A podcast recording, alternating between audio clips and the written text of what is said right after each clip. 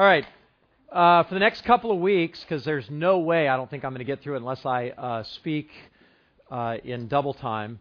Uh, we're gonna we're gonna walk through kind of uh, talking what the Bible has to say about the role of women uh, in ministry. That's going to necessitate that we talk about the role of women in the home and ministry because these two things go together. so we'll kind of do these back to back. But um, uh, what we'll do is I'm going to march through these, and if I don't get to a Q&A today, I will get to it uh, next week. And, uh, and, and what we can always do is write your questions down, email them to me. If you want to email them to me between now and next week, and I'll try to answer those and maybe bring them uh, to the rest of the group, then, then we'll do that as well. Okay, now, some, some kind of rules relative to your questions. Um, uh, first, we're talking about what the Bible has to say. I am not making this stuff up. Okay, this is what the Bible says about this. So, so if there is an argument or if there's something that you want to say about it, um, I'm not, I'm not stretching Scripture. Um, in fact, I think the burden of proof you'll find is going to rest on people that would disagree with me, uh, not on me. And, and nor do I have an axe to grind with women. Uh, I have four of them living in my home uh, and love them dearly and, uh, and would, would, want to see my daughters uh, do nothing more than then excel in this world and in the church. And so this is not an issue of, of a vendetta or something against women. But what I want to say is this: for our Q and A, I'm going to only be answering questions about the, what the Bible has to say. So if you have a, a passage that you want to bring up and say, "Hey, well, what about this?" or "What about that?" because I see that it says this here, then let's talk about that. But not, you know, my my great uncle's sister who was a, a pastor had this to say, um, or that's not my experience. Okay, because listen. Um, your experience uh, is is great, and I don't want to negate that. But your experience, ultimately, if it does, if, if it isn't backed up by the Bible, is irrelevant. I used to hear this argument all the time in seminary. Okay, people would come to me because they knew that I had a Pentecostal background, and they would say to me, um, "Well, Billy Graham doesn't speak in tongues," and I would say, "What does that have to do with anything?" If you want to prove your argument, if, if I don't care if Billy Graham or, or Mother Teresa, pick your spiritual giant that they never spoke in tongues, that isn't the issue. The issue is what does the Bible say about that? And if the Bible agrees or disagrees, then that's where we want to stake our claim. So we want to go with what the Bible has to say. And if, if, if you want to bring up a scripture, then let's bring it up. Let's talk about that. Second, we want to remember that the first rule of biblical interpretation, and this is very important, because a lot of us can bring up passages or parts of passages or rip a context a passage out of context the first rule of interpretation is that scripture must interpret scripture Okay, so we don't just take a verse and go, but we take the verse, we add it to this verse, we add it, and that's how we come up with doctrine. Doctrine is not just one verse that we put a, hook on. Doctrine is when we take the whole inspiration, uh, the, the whole revelation of Scripture, we put it together and say, okay, now, how do we make sense of all of these pieces put together? That's what we do. So, so it's easy. You can come up, you can make the Bible say anything that you want it to if you want to just take pieces and parts. But, but what we're going to be after is what is the, what is the whole of it uh, have to say about this issue of the role of women uh, in ministry. So we'll do our Q&A at the end if we have time, and, uh, and then email me uh, uh, questions. Uh, if we don't get to them today or in the next, next week, then, then I'm happy to, to, to, answer your questions. I, so, so let's get started, okay? Background. I've tried to give you a sheet that'll help you just kind of follow along with me. And, uh, and so I wanted to just start and, and frame the issue here. There are many reasons why uh, women and men uh, cringe and even hate uh, the idea of male headship, whether it be in the home or whether it be in the church. Um, I've made it very clear in my interview process that where I land is that the ultimate spiritual authority is to be male, and we're going we're to talk about that. We're going to get there. But the first reason that I believe that women, men, uh, mostly women, and, and I think that's just true. That's not that's not a sexist comment. Uh, are are going to have a problem with this is because men have failed to be the nail pierced servants of their wives. Um, and, and the reason so many men or women cringe at the thought of male leadership is that they have experienced abuse at the hands of men. They have experienced men that do awful things in the name of God, in the name of the Bible. And they're leaders in the church that maybe shouldn't be leaders in the church. And so you've maybe sat under, or maybe you've experienced, or maybe you've been married to. I don't know all the stories in this room. But, but that's the first reason that this is such a hot topic. We live in a world that has, let's all admit it, historically abused women. Men have abused women. And so we, we cringe at the thought of, uh, of male headship. The second reason this is such a hot topic is that maybe more than any other topic, any other stance that we will take as a church, this is swimming upstream. This is going against what the culture has to say. Uh, the culture wants to say that there is absolutely no differentiation between men and women. There shouldn't be. That's barbaric. That's caveman like. I can't even believe you talk like that.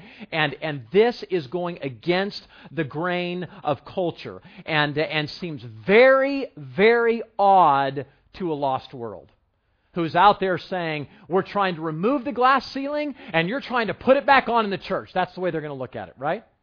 So, so uh, and I hope to show you that's not at all uh, what we're trying to do or that I believe what the Bible is teaching us to do. Okay? The third reason it's such a hot topic is found in Genesis. So turn with me if you're in your Bibles and um, I've given these, these references so they would fit in your Bibles. But, but let's turn to Genesis chapter 3, okay? Genesis chapter 3, and let me give you some context. Genesis chapter 3 is uh, God talking to Adam and Eve, and what's happened. Remember, He's created them perfect. Everything's been great. He brought the man to the woman. Uh, then the serpent came in. The serpent tempted Eve. She, uh, she took the, the apple, she took the fruit, she ate of it, while Adam, we'll talk about this in a minute, was standing right there watching it all happen, and, and, and she ate. Okay, so she sinned. And, and sin was brought into the world. And we're going to see who God says was the sinner. Okay, but what I want you to see is that the third reason, the context of this curse, you got to keep that in mind. This, what I'm about to read you, is a curse. Okay, this is a curse. Now, listen to this Genesis 3 16. Okay, God is talking. He now turns to the woman after talking to the serpent, and he says this uh, To the woman, I will surely multiply your pain in childbearing. In pain, you shall bring forth children. Now, any woman who has had a, a, a baby, uh, knows that it is pleasure mixed with pain, great pain. And I know it's painful because Michelle had four C sections, and it must be so painful that she's willing to let them stick a seven inch rod up her back in order to, to kill the pain. You know, for me, I'd be like a basket case. But, but, but she's like, you know, this is necessary. Even women who have natural childbirths want relief from the pain. So we know that something, even in the moment of birth, there is evidence of brokenness in the human race. From the moment you and I are born, the first sound out of most of our mouths was a cry. The, the, the, there is something broken that we see right there in the moment of creation. So, so that's the first part of the curse. Look at the second part. Your desire shall be for your husband, and he shall rule over you. Okay, now, what does it mean that Eve would desire her husband? There's been a lot of stuff written about this, and uh, let me just say this. It is a word that it has this idea of this insatiable desire to consume. Okay, now, um, some people have said, and you've probably heard this, that that desire is sexual. Okay? That, that part of the curse uh, is that, uh, uh, that, that God gives to Eve is an uncontrollable sexual desire for her husband Adam. To which I say, if that's part of the curse, then curse my wife, okay? Because all of us want to have that, right? I mean, that is not a curse. And I love that half of this room is laughing at other people. That is completely unacceptable, okay? Now, now listen. But let me show you. Let me show you what I mean. That can't be what's happening here. Okay? Uh, uh, uh, first of all, uh, just look over, I don't know where it is on your page, it's right on the same page with mine, but in Genesis chapter 4, verse 7, the same word is used, okay? God is now talking to Cain, okay? And, and he walks up to Cain, and Cain is angry, and he says, Why are you angry? And then look at verse 7 of chapter 4. If you do well, Cain, will you not be accepted? If you do not do well, sin is crouching at the door. Its desire is for you. Very same word in the Hebrew. But you must rule over it. Sound familiar? Desire and rule. Okay? There's going to be this insatiable desire to consume, and the response is going to be ruling. It's going to be something that you have to, that, that, that, that, uh, that, that has to be overthrown. Okay? So, so God is saying that the curse of the fall on women is that they will have a desire or a, a, a, a, an insatiable desire to consume and overthrow the role of men, uh, their husbands. Now, if you don't agree with that, you'd say, that is totally not true. And the reason I know that's not true, Chris, is because that's not true in me. I don't desire that in my life. And I say, great, good for you and the redemption of Christ and the work of Christ in your soul. Okay, but um, if you're going to say that because that's not what you desire, uh, you're not disagreeing with me, you're disagreeing with God. Okay? That's what Scripture says. That is part of the fall. There is this desire for women, and the history of the world and the history of America proves it.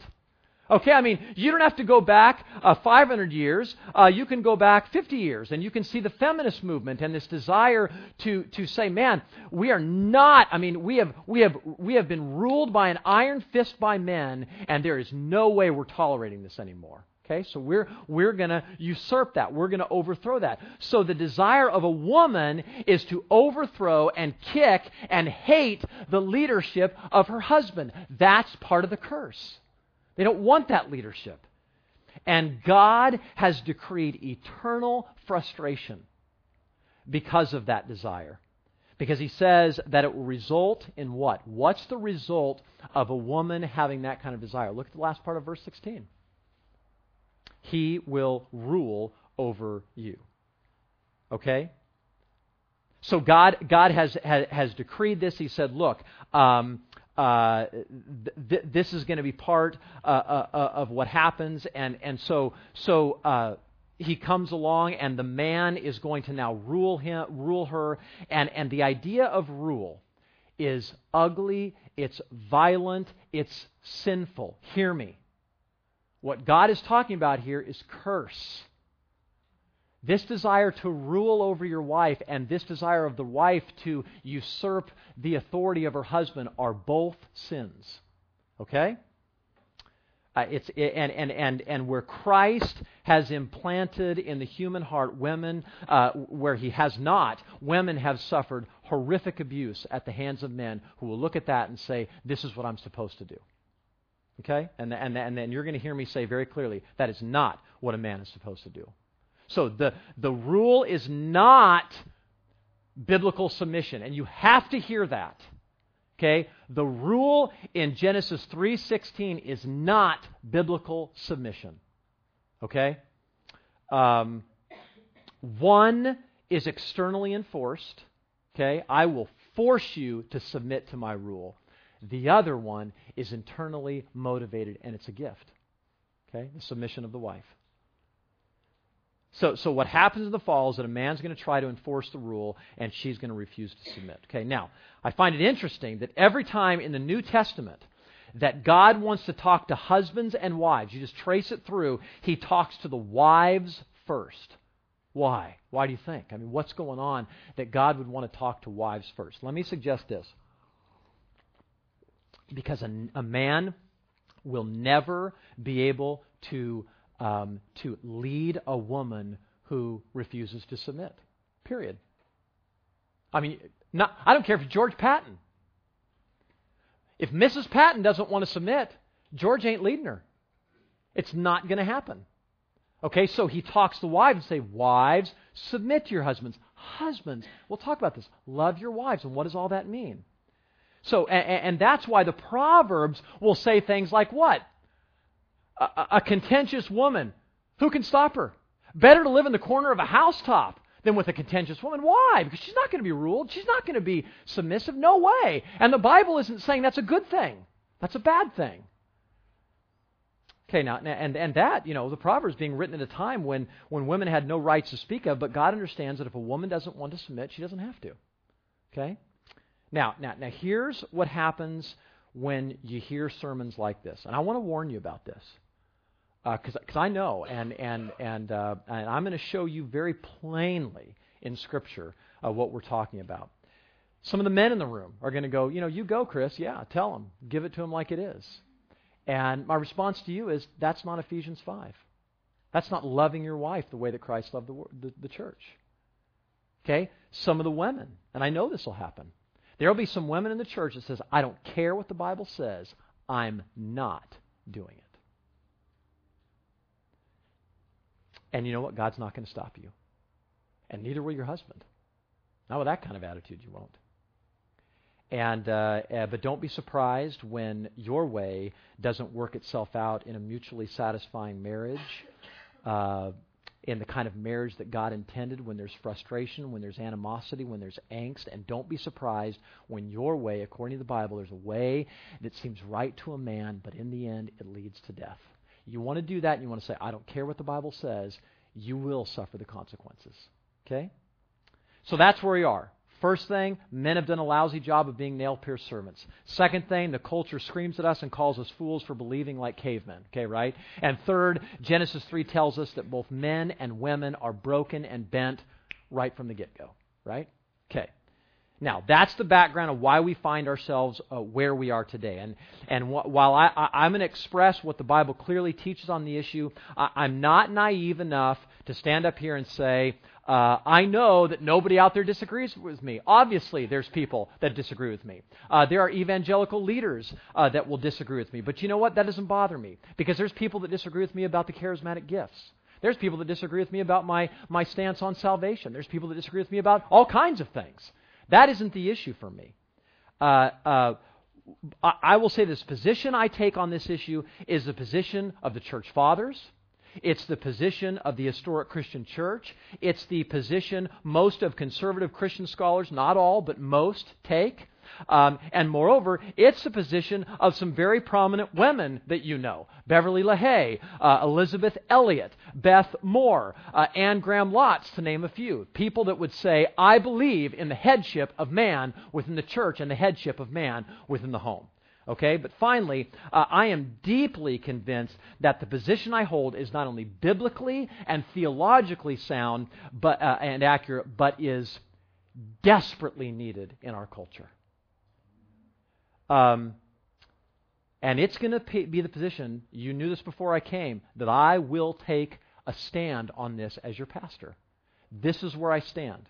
So, um, now, since the 19th century, uh, some labels have crept up that kind of define the sides of the debate. Okay, so I, I'm telling you, this is what I believe the Bible says. There are going to be others that say, no, we think this is what the Bible says, and we'll, we'll look at those, okay? Those two labels are this. There's one camp that are called uh, egalitarian, okay? There's another camp, and we'll call them complementarian. That's, that's the names that have been given, okay? Egalitarian. What do they believe? Now, you may think that these people just go hammer and tongs over the whole issue of women and men, and there's no agreement. That's not true. There's a lot of agreement, okay? First of all, both sides agree that men and women are created equally in the image of God, and that neither is more or less the image of God than the other, okay?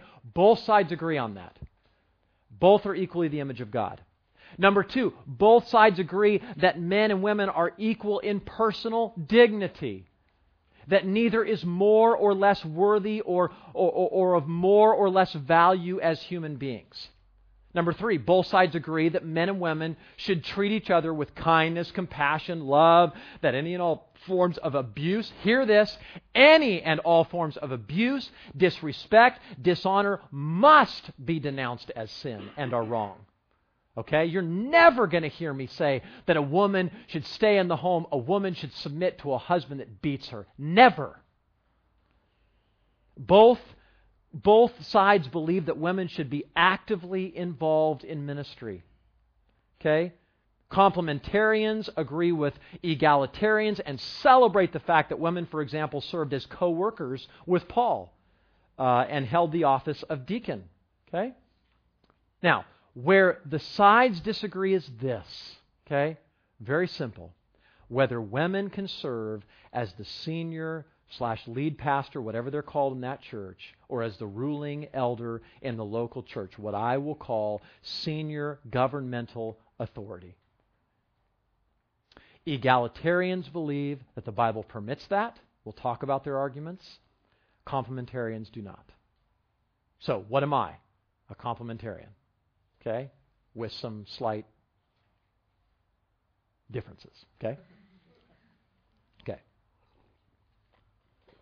Now, I need to tell you, some are going to broaden this debate to, to say that um, women um, should not be involved in any form of ministry and uh, whether that be the leading of worship or personal evangelism or church planting or celebrating the sacraments, ordinances, and, and I say from the start, you should know uh, that is absolutely not where I stand. Okay, that is, that is not what I believe uh, the Bible uh, teaches. So if I'm going to err, I'm going to err on the side of freedom because, in my opinion, the only restrictions placed on women in the church is what I call senior governmental authority. Okay? I have in mind this that the primary authority to expand the scriptures and enforce their doctrinal and ethical truths on the consciences of all God's people. That's part of what it means to be senior governmental authority. And number two, the authority to exercise final governmental oversight, final spiritual oversight, if you will, uh, for the body of Christ. So, unlike another uh, other complementarians, um, as long as the principle of male headship is honored within a church, um, then I believe women can lead worship. I believe women can preach in a service. Um, as long as that doesn't become de facto the leadership of men because uh, they they do it so routinely that in essence they are shepherding and leading the men in that way. And I don't believe that we can do that. But I, I don't have a problem with a woman standing up and, and preaching in a service. Beth Moore ever wanted to come to our church, I'd say stand up there and preach it, Beth. Um, uh, I've had friends tell me that they've seen Beth Moore go uh, to a church and sit on the front row and pray and get up and stand in front of that congregation and tell them without any apology, I want you to know that I am here gladly in submission to the male headship of this church. Okay? So I say praise God for that. And that's the way that the Bible will teach it. Okay? So um, I think they can they can they can lead small groups. I think they can assist in the celebration of both baptism and Lord's Supper. I think they can serve as, as deacons or deaconesses. We'll talk about why. I think they can chair church committees. Uh, I think they can lead in evangelistic and church planning. I think they could and should be consulted by the local church elders uh, when decisions are being made and can provide uh, leadership in virtually every other capacity of the local church life. Women should be encouraged to pray. Women should be encouraged to prophesy in corporate church meetings and should be given every opportunity to develop their spiritual gifts. Okay? So, that's what we believe as complementarians. So that what we're saying is that, uh, in essence, let me just let me just boil it down. This: if I were to say, what do complementarians believe? We believe that women are equal, that both are created in the image of God, they're equal in value, dignity, in human persons, but there is a distinction in the roles that God has created for men and for women. There's a distinction. Complementarian, uh, th- uh, what, what I will argue is that that uh, asserts a functional difference between men and women in the church and in the home. And, uh, and that's expressed in terms such as headship and submission in the Bible. And that does not jeopardize or minimize the essential equality of dignity, of person, of value of a woman. So women are not second class citizens in the Bible. They're just not. Okay? Now, let's look at B, biblical examples of the kind of equality that I'm talking about that demonstrates that there is this equal equality in essence, okay? Genesis 1:26 and we're going to run through lots of verses so I'm not going to flip to every one of them and I put them there so that you can look them up. Genesis 1:26 and 27 you'll find that both share God's nature and both are commissioned to rule the earth. Okay? Both the man and the woman share God's nature. Both the man and the woman, prior to the fall, are commissioned to rule the earth. Now, uh, this verse doesn't support the egalitarian position of saying, see, I mean, they're both commissioned to rule because um, uh, God doesn't say how that's going to look. He just simply says, here's the rule. Okay? Now, we'll talk about that in a little bit. Galatians 3.28. This is sometimes used. This is the, the, the very familiar verse. It says there's neither male nor female, slave nor free, uh, but we're all you know one in Christ. And, and, and this is that, that that God's redemption of those He will save makes no distinction between male and female. God doesn't look, down, look down and say, you know what, I got a quota in heaven, I got to fill up more males, or I got to get more females. He says, look, in terms of salvation, there just is no a quota that needs to happen. We're all equal on equal footing at the cross. But but again, you can't take Galatians 3:28 and make that the verse that trumps every other verse that's going to explicitly refer to male leadership. If you do that with scripture, you will gut Scripture everywhere. You'll make this verse say, This is what I want to say it, and you'll make that one say, Well, I guess we have to throw that one out because this one earlier trumped it. No, we can't do that. We have to take them all, stick them on the board, and say, How do we make sense of them? Okay? And that's what we're doing. Okay? The context of Galatians 3 is not church leadership, the context is salvation and, and the fact that we're joint heirs in Christ, okay? 1 Corinthians 12, 7 to 11 says that God distributes to people gifts without regard to their sex, okay? To each one is given a measure of the grace of God, okay? So, it, all, all, these gifts are handed out, and He's given the gift of tongues and prophecy and all these things. So, so God doesn't say, um, you know, I'll separate these out; those will be for women. I'll separate these out; these will be uh, for men. So, when it comes to gifting, it's not gender that determines what gift uh, we have. In 1 Peter 3 7, women are fellow heirs with Christ and men. So we are equal in essence, we're equal in value and dignity, but we also have different roles uh, to play in the home and in the church. All right? Now, let's look at C the biblical evidence of male and female role differentiation or distinctions, okay? Are there places where we see this? Do we see that God makes a difference in the roles of men and women? Absolutely, we do, okay? Genesis 2. Genesis 2, and, and this is what I want to say in introduction. There are a lot of people that will say, well, Chris, okay, before the fall, there was no male headship after the fall, you have submission and rule, or you have submission, you have all the things that are, you know, the, the, the, the curse that God puts on, on Adam and Eve, so that what God meant to do was in redemption and in salvation was to erase any kind of distinction uh, between man and woman. The problem is that in Genesis 2, you are before the fall of man. Okay, now, I could take you through nine things. I'm going to give you four tonight nine things from Genesis 1 to 4, but to show you the pre what happened before the fall, I want to show you that male headship and female head, uh, uh, submission are, are shown prior, are demonstrated prior to the fall in, in uh, Genesis chapter 2. Okay, first of all, the order of creation indicates God's design of male priority in the male female relationship. Now, you can hear that and you can say, wait a minute, doesn't that mean that therefore, hey, God created the animals first, so apparently the animals must have priority over, over uh, uh, mankind? And that's nonsense. And the reason it's nonsense is number one, you're writing to a Jewish audience that understands that the firstborn is the one who gets the heir, who gets all of the things that the father has to provide for him. So if I am born into a family as the firstborn and my dad had a bunch of cattle, the cattle don't come before the person, right? So that would be nonsense to a Jew. But second of all, and, and, and more importantly, is that the Apostle Paul makes clear, right in your margin, 1 Corinthians 11, 7 through 11, 1 Timothy 2, 12 to 14, that he makes clear that the order of creation is it shows the priority of, of the male in the male female relationship. Okay, so for, uh, 1 Corinthians 11, 7 through 11. 1 Timothy 2, 12 to 14. Okay? So the differentiation between Adam and Eve is similar to the differentiation uh, that we see between you know the, the firstborn and then we see it in scripture as well where paul makes clear about, about that okay so second god gives the instruction to adam not to eat the fruit immediately before eve's creation now that is significant Okay, and, and you, you look at there in, in chapter 2, verses 15 and 23. Implied in this is Adam's responsibility to teach and protect his wife from violating the Lord's will. And you say, well, now, Chris, That's implied, but that's not there. All right, then let's see what happens. That's implied. Look at what happens when the curse comes. You go to chapter 3, verses 1 to 7, and you find the serpent tempting Eve. Adam sits back in, I think it's verse, um, what, 7? She, yeah, she took six. She took the fruit and ate, and she gave also some to her husband who was with her, and he ate. Adam is standing right there. Now, what happens?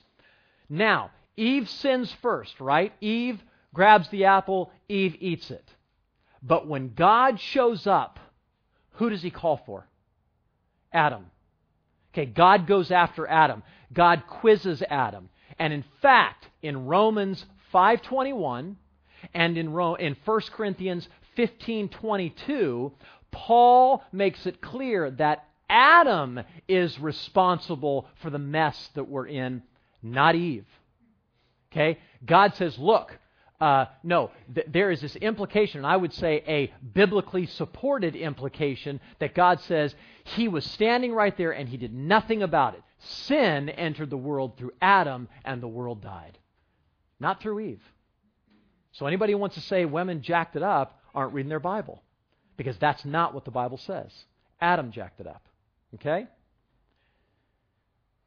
Okay, third, Eve is called Adam's helper. Just quickly, this is a word. Some of you say, well, that's used of God, but it is clear in chapter 2, verse 18, that when he says helper, he says, look in verse 18, then the Lord said, It is not good that a man should be alone. I will make a helper fit for him. That is a that will correspond to him, that will come alongside him and help him. Okay, so that God means to talk about male headship. Fourth, Adam's naming of Eve.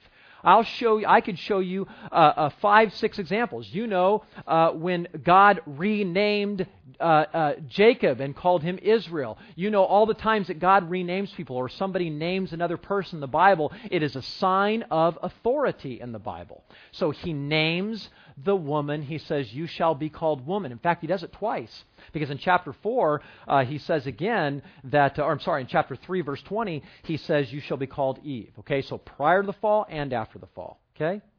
So that's evidence from Genesis chapter 2 of role distinction. Okay? So, uh, number two, 1 Corinthians 11, 2 through 16. Paul links a woman's submissive role in the church with God's creative design.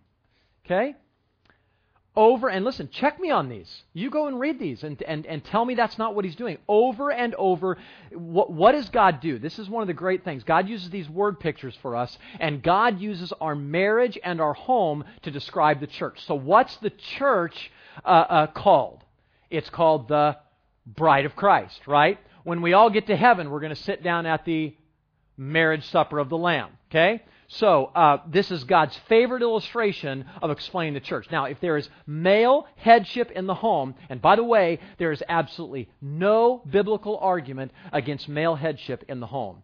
If there is male headship in the home, then, uh, then it seems crazy to say there can also be male headship in the church. And there's a stronger argument than this, okay? But I just want to kind of lay, lay the foundation. So you've got male headship in the home, male headship in the church. Now, now let me just kind of tell you a story of how this can get wacky when it doesn't work out this way. I was talking to a friend of mine who, and he was telling about a friend uh, in, in a church uh, in Dallas where um, uh, this this church is growing like crazy, and uh, the church is probably what we would describe as a little more liberal.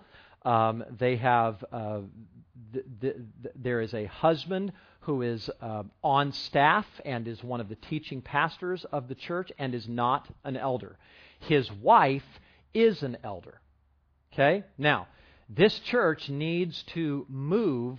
Uh, they're blowing and going, and they've got to go and uh, and figure out something to accommodate the people that are showing up at their door. All right. So uh, the wife uh, believes it is a fantastic idea for the church to pick up and move and go to another location. Okay. They've got land they've picked out, and the wife is all in favor of that. Okay. The husband thinks it would be an absolutely catastrophic error for the church to do that. Now, I can't even comprehend how that works itself out. You say, well, you know what? They'll just make church church and home home. Impossible. That's, that's, that's absurd. Not a chance you'll be able to do that. And it would almost be laughable to be a fly on the wall and watch how those two want to battle that one out. How's that going to work? Okay, so you've got headship in the home and a different headship in the church. Okay, so so uh, you can come up with some bizarre uh, results. Now, number three, 1 Corinthians 14, 34 to 36. And this is talking about the teaching roles of women. Okay? Um, and, uh, or, or, speaking, I should say. Um, there are some complementarians who would disagree on, with me on this, and this is where I'd be kind of a revised complementarian. That's okay. In this text, Paul says this He says, I don't permit a woman to speak in church. Okay, I'm not making this stuff up. That's Scripture, right? Okay, now what in the world does that mean? I do not permit a woman to speak in the church. Rather, he says, you know what? If they need to learn something, let them go home and learn from their husbands. That's essentially what he says. Now, this text has been, has been used to whip women down through the centuries, okay? They can't talk, they can't do anything, but this prohibition on women speaking cannot be absolute in the church. It cannot be button your lips. Because three chapters earlier, in chapter 11, Paul says both men and women can prophesy in the church. So, how do we get that?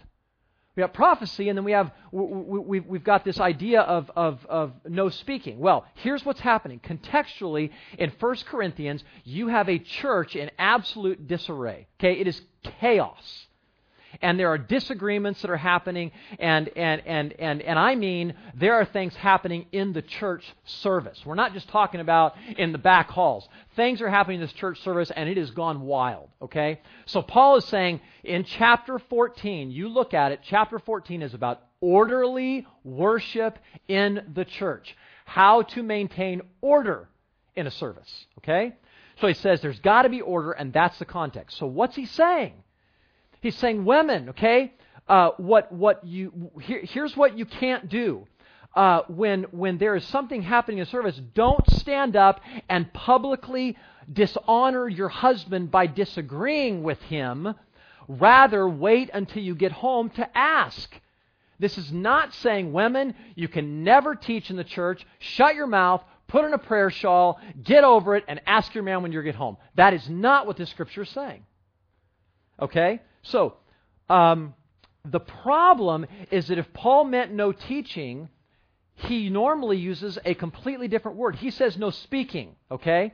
And, he, and, and, and the word for teach is a completely different word in the Greek that Paul uses uniformly. I can't think of a time when he doesn't use that. Um, and so, so uh, uh, he says, look, we got to keep peace. We've got to bring order to this service. And so we're going to do that by ladies Stop doing what you're doing and stop standing up and calling out your husband in front of everybody. Now, what, what might this look like? Okay, Michelle, there's a lot of times when Michelle has a question about what I've preached. Okay? She'll ask me a question. What did you mean there? There are times when Michelle will say uh, things like, Well, I hear what you were saying, but the way you said it seemed kind of harsh or whatever. Okay? Um, and so she's going to disagree with me. She's going to say some things. Now, um, what Paul is saying is that, look, there is a right way for Michelle to handle that, and there's a wrong way. Okay? The, the, the, the wrong way would dishonor her head. That's what's talking about in, in chapter 14. Um, and, and, and that would be to stand up and say, hey, dummy, you know, what are you talking about? Or, you know, okay, whoa, Chris, Chris, Chris. I don't agree with that. I think what you meant to say is that'd be dishonoring. He says, don't do that because uh, that was happening.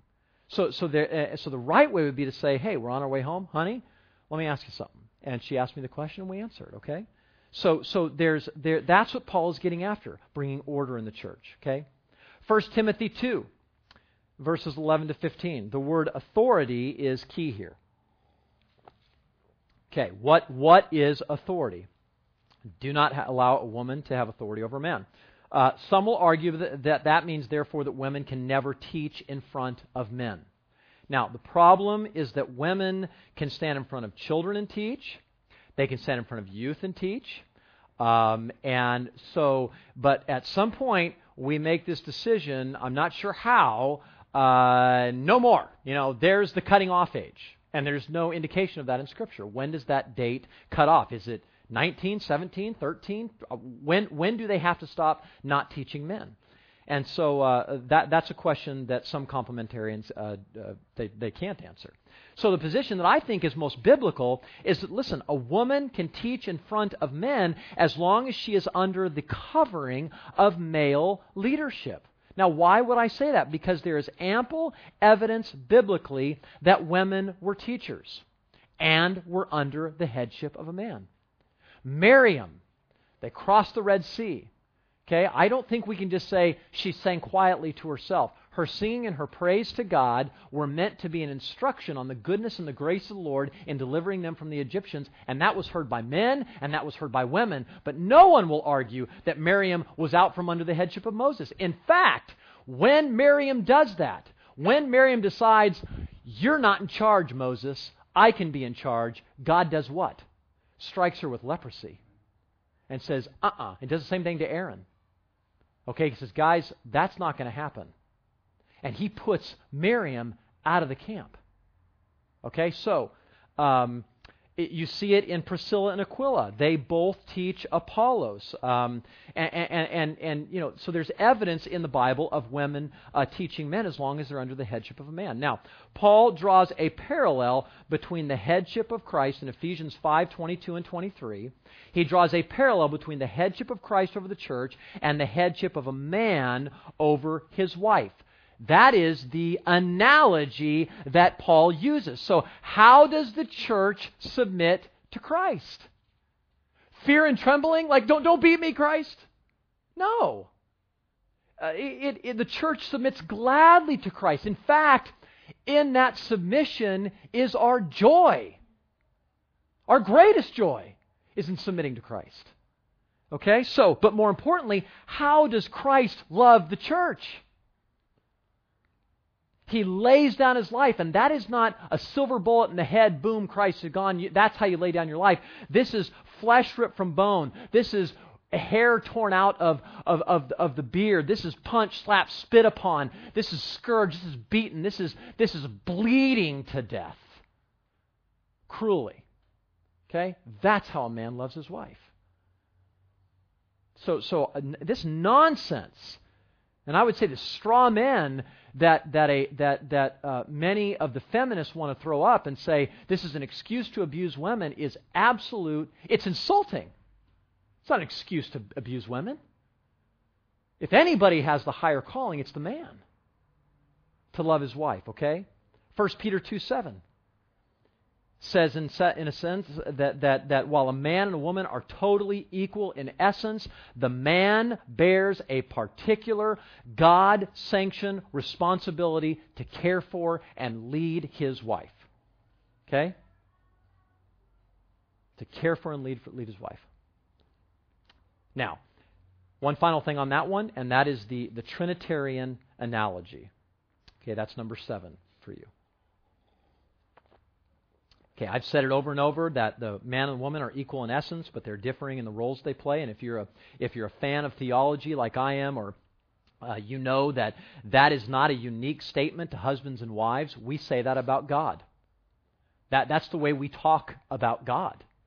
Okay, we say things like.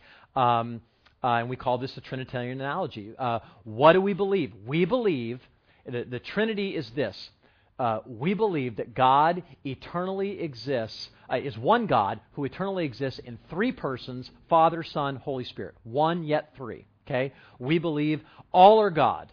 They are in essence equal. They are God. There is not one of the members of the Trinity that is not God, or partially God, or anything like that. Fully God. Okay? But there's a distinction in the role that they play and, and they willingly subordinate themselves to the other. Willingly.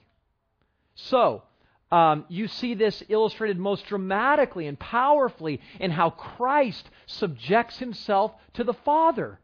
He obeys his Father. I only do what the Father tells me to do. Okay? Um, Christ is God, and yet he is in willing submission to the Father. The Spirit submits to Christ and God. Okay? The, the, Jesus says, I'm going to send my Spirit. The Spirit reminds the disciples of Christ's teaching.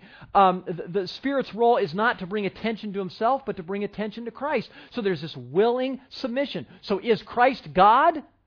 Yes, to say otherwise would be heresy.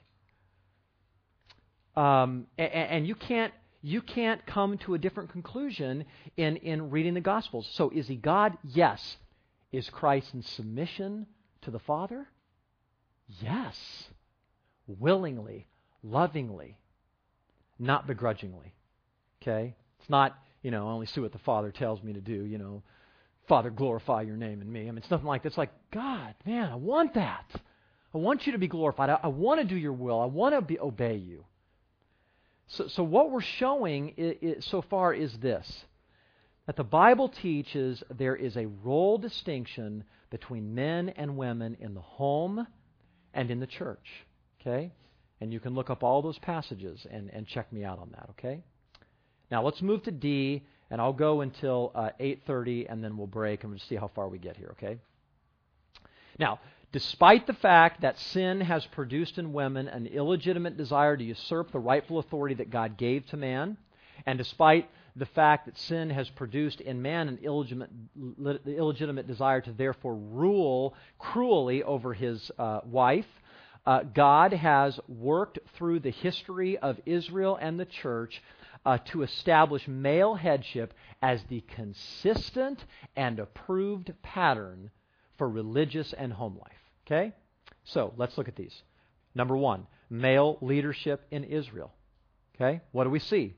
From the garden on, God has consistently called out men to lead his people, to be responsible for the primary religious leadership. Adam, Noah, Abraham, Isaac, the 12 sons of Jacob and the 12 tribes of Israel, the male priestly order, the prophets, male, male, male, male, male. Now, I'm going to get to your objections because I know what one of them is already. But I would say this it is the exception, and I mean the rare exception in the direst of circumstances when a woman is called to fulfill anything close to one of those roles. Okay, and we'll show you that. Number two, male leadership with Christ. Jesus was not adverse to challenging customs. So you got just the background here. Listen, if we know anything about Jesus, he honored women in a way they were never honored before, bringing them in uh, close to him. So he was not adverse to challenging customs and traditions when they ran ca- counter, contrary to the kingdom of God. In fact, uh, Jesus often uh, that's the thing that he attacked was the humanly fabricated uh, conditions that were put on people so what we learn is that christ doesn't conform to culture when that culture doesn't conform to the kingdom okay when it runs counter to the kingdom christ uh, christ will confront it it's what got him killed and so for example jesus takes women with him on his travels and they're an important part of his ministry but there is not one instance in all of Scripture, in all of the New Testament, in any of the Gospels, of Jesus choosing a woman to be one of his 12 disciples. Not one. Okay? Could he have done that? Of course he could have. Was there opportunity to do that? Yes, there was.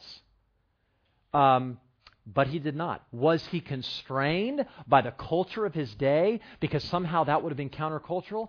Never. Never.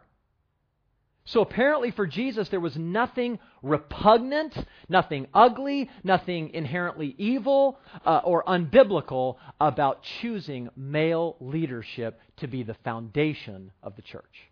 Okay? Number three, male leadership in the church.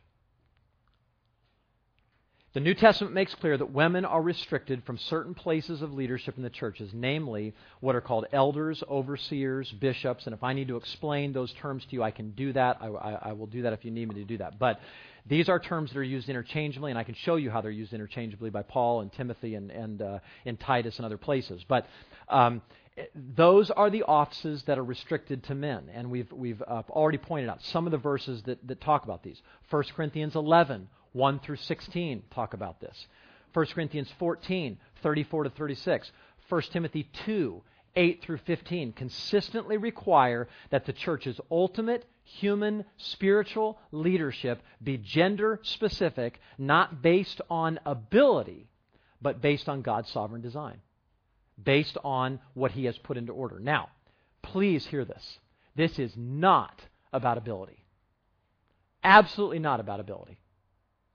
Um, this is about God's designation of the way things are supposed to be in the home and in the church. I will tell you, and I say this without any shame, Michelle is way smarter than I am. I'm not being I'm not being this is not false humility. She is way smarter. She can read faster than I can. She can retain information better than I can. She remembers things way better than I ever will. Um, she has an emotional IQ that is off the charts and can relate to people in ways that I, I can only dream of relating. Okay, she is she is far far smarter. Uh, she's tougher than me. I mean, I double over with gas pain. She can she can you know whatever put a seven inch tube in her back and she's all right. She doesn't even wince. Okay, I, I'm not like that. I'd be bawling my head off. This is not about IQ or talent or skills or ability. It's about what God has designed, whether we like it or not. Okay? So, how would this kind of home, uh, uh, situation, how would it play out, submission play out in a home where the wife is so much more intelligent than the husband? Okay? Uh, what, what would that look like? I think it would look like her giftedness being in submission to the initiation of her husband. Now, now let me explain that. Let's suppose I can't read um, but Michelle can. Now, it is not sinful or a lack of submission for Michelle to read the Bible to our kids. Okay? Um, but biblically, I believe with all my heart that it needs to be me that says we need to be reading, we need to be praying, and to lead my family spiritually. Okay? That's my role in the home. And many women hear this and say, but wait a second, my husband won't get off their lazy, you know, rear end and, and lead me and the kids, so do I stay away from church? Do I not read my Bible? Absolutely not, because your first allegiance, hear me, your first allegiance is to Christ. And God never says that a woman must disobey Christ to honor and submit to her husband. Ever, ever, ever. Okay? And we're going to see that in 1 Peter. This is not about ability. Feminists often hear male leadership and say, wait a minute, are you saying I can't do that? No, we're not saying you can't do that. That isn't the issue. It's not an issue of what you can do. I'm looking at Bernice, way more talented than I am in dozens of things, can spin a hundred plates in the air when I can spin two. This is not the issue. Okay? Um, uh, the issue is not can you, the issue is should you biblically. What does the Bible say? And here again, we have to let the Bible tell us what is acceptable and not acceptable against the culture and against our experience or lack thereof. So, so listen, you could be a woman who speaks 40 languages, has been a U.S. Senator, you're a CEO of your own Fortune 500 company, uh, you're 142 years old with life experience that's better than 10 men, um, and you're married to a babbling moron who can't read or write. Okay? Worst case scenario, right? And that doesn't lessen by one millimeter what I said. Because the Bible, you're an amazing woman, but but the Bible says that these are the confines of the role that you are called to fill and he is called to fill. And it doesn't change the role.